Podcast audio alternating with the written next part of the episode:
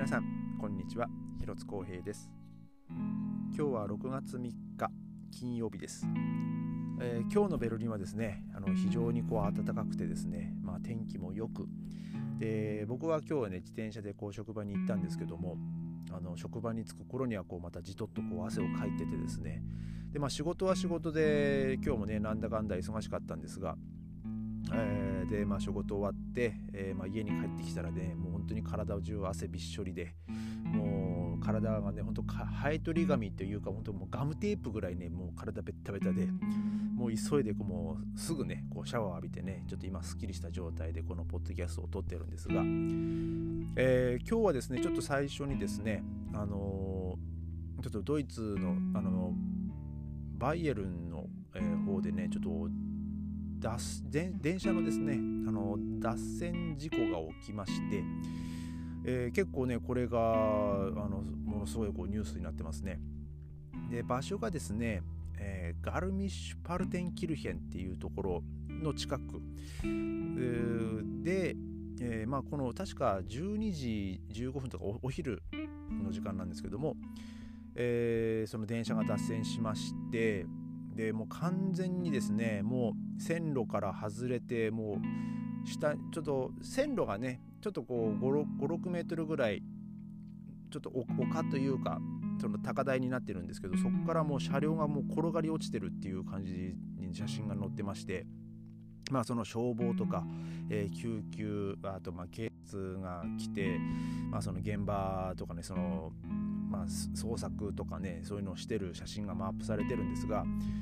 えー、と残念ながらですねよにんの方があの、まあ、今現在、まああのまあ、亡くなってるっていうね、あのちょっとニュースが出てますね。で、えー、約、まあ、さんじゅうにんぐらいの方が怪我をして、えーまあ、じゅう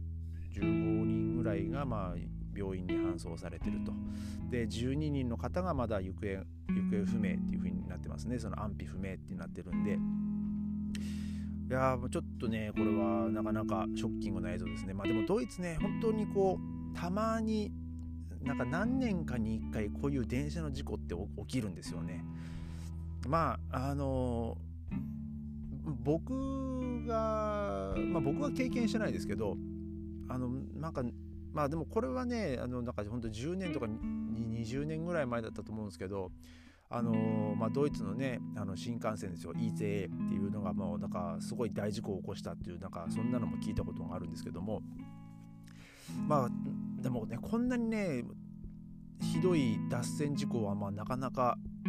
あのまあ僕も知らなか知らないですね。多分まあ僕は初めてのまあこういうニュースをまあ見ると思うんですけども、そのドイツのねあの電車の事故の中では、まあえーね、本当一人でもね早く、ねあのまあ、無事にねあの発見 さ, されてほしいですけども、えーまあ、あと原因がねこれちょっと分かってないみたいで、ねまあ、その原因もねちょっと早く、ね、ちょっと解明されると、うんまあ、いいんですけども、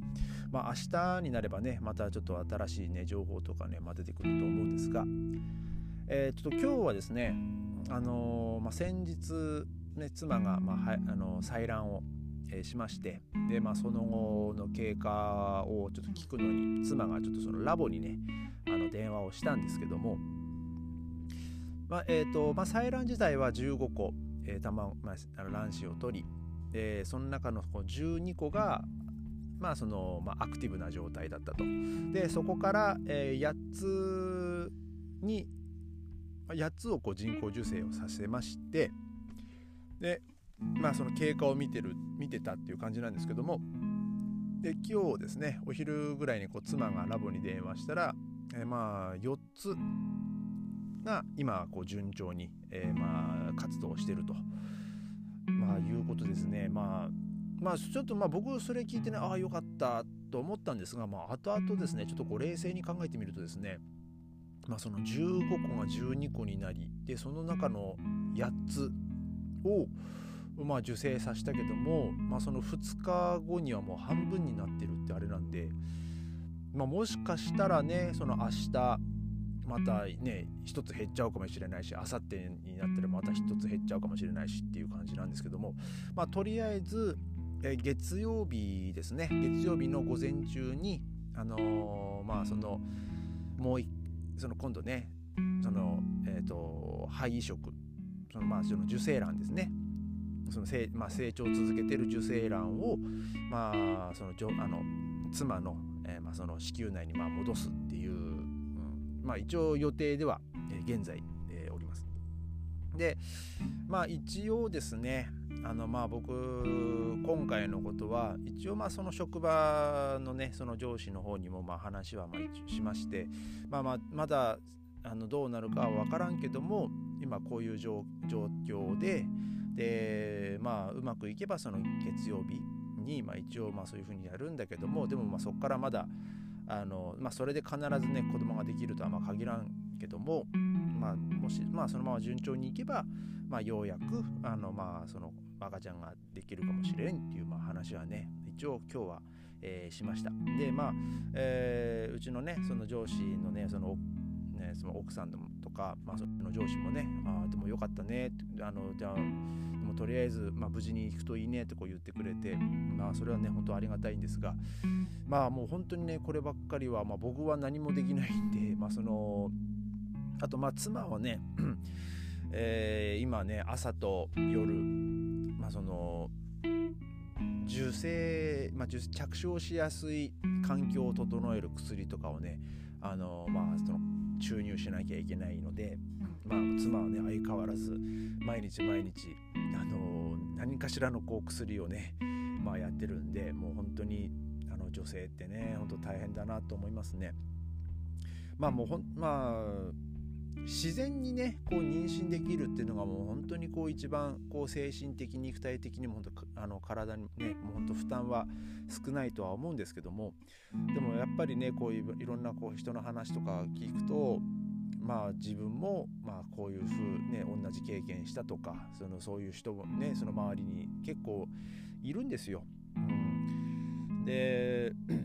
まあ僕のねあの職場は結構タイ人が多いんですけど、まあ、そのタイでそのタイ人女性はあんまりそういうのをやってる人僕の周りはいないんですよね。うん、まあだからまあ 国, 国とかそういう 環, 環境とかまあねそういう、まあ、育ってきた環境だったり、うん、だからそういうのでねまたちょっといろいろ違ってくるのかなとかね、まあ、思ったりするんですけどもまあドイツもね、まあ、なかなかその女性が、ね、バリバリこう仕事をしてる国ですし、うん、でまあ日本もまあもちろんそうですよね。うん、だからそういう東南アジアとか、まあ、まあ変な言い方すると発展途上国とかはねなんかやっぱこう子供なんかすごい子だくさんな、えー、印象が、えー、多いねあるんですけどもまあそのでもそういうところはねやっぱその子供ってその最初のね本当ごねんろくねん、まあ、手がかかるけどもまあそっからそのまあ変な話労働力としてねこう計算できるっていうのもあってですね多分まあその家の家のことを手伝わせ、手伝わせるっていうこともあってまあそういうねそのそういう人たちはねその子供をたくさん作ったりとかすると思うんですけどもまあねそれはそれでこっちこっちとしてはまあ羨ましいなっていうね感じはするんですがまあ、えー、でもとりあえずねあのまあ、うちら、まあ、うちらのねその不妊治療もねあのまあそろそろこう山場を迎えるっていう感じで、うん、まあ本当にねこればかりは神のみぞ知るっていう感じなのでもう本当僕はもう祈る、祈ることしかできませんしでまああと妻もねあのその体調とかねその辺ちょっとね気をつけないといけないんでねまあ本当にまあストレスなくですねまあ美味しいものを食べ、まあでも食べ過ぎは良くないですけど、ね、あの美味しいものを食べて、えーまあ、しっかりと体を休めるっていうね、えー、ちょっとそういうね生活をねあの、まあ、したいなと、まあ、させたいなと、まあその分まあ僕がこう、まあ、仕事ね、まあ、バリバリすりゃいいだけなんでね、まあ頑張りますよその辺はね。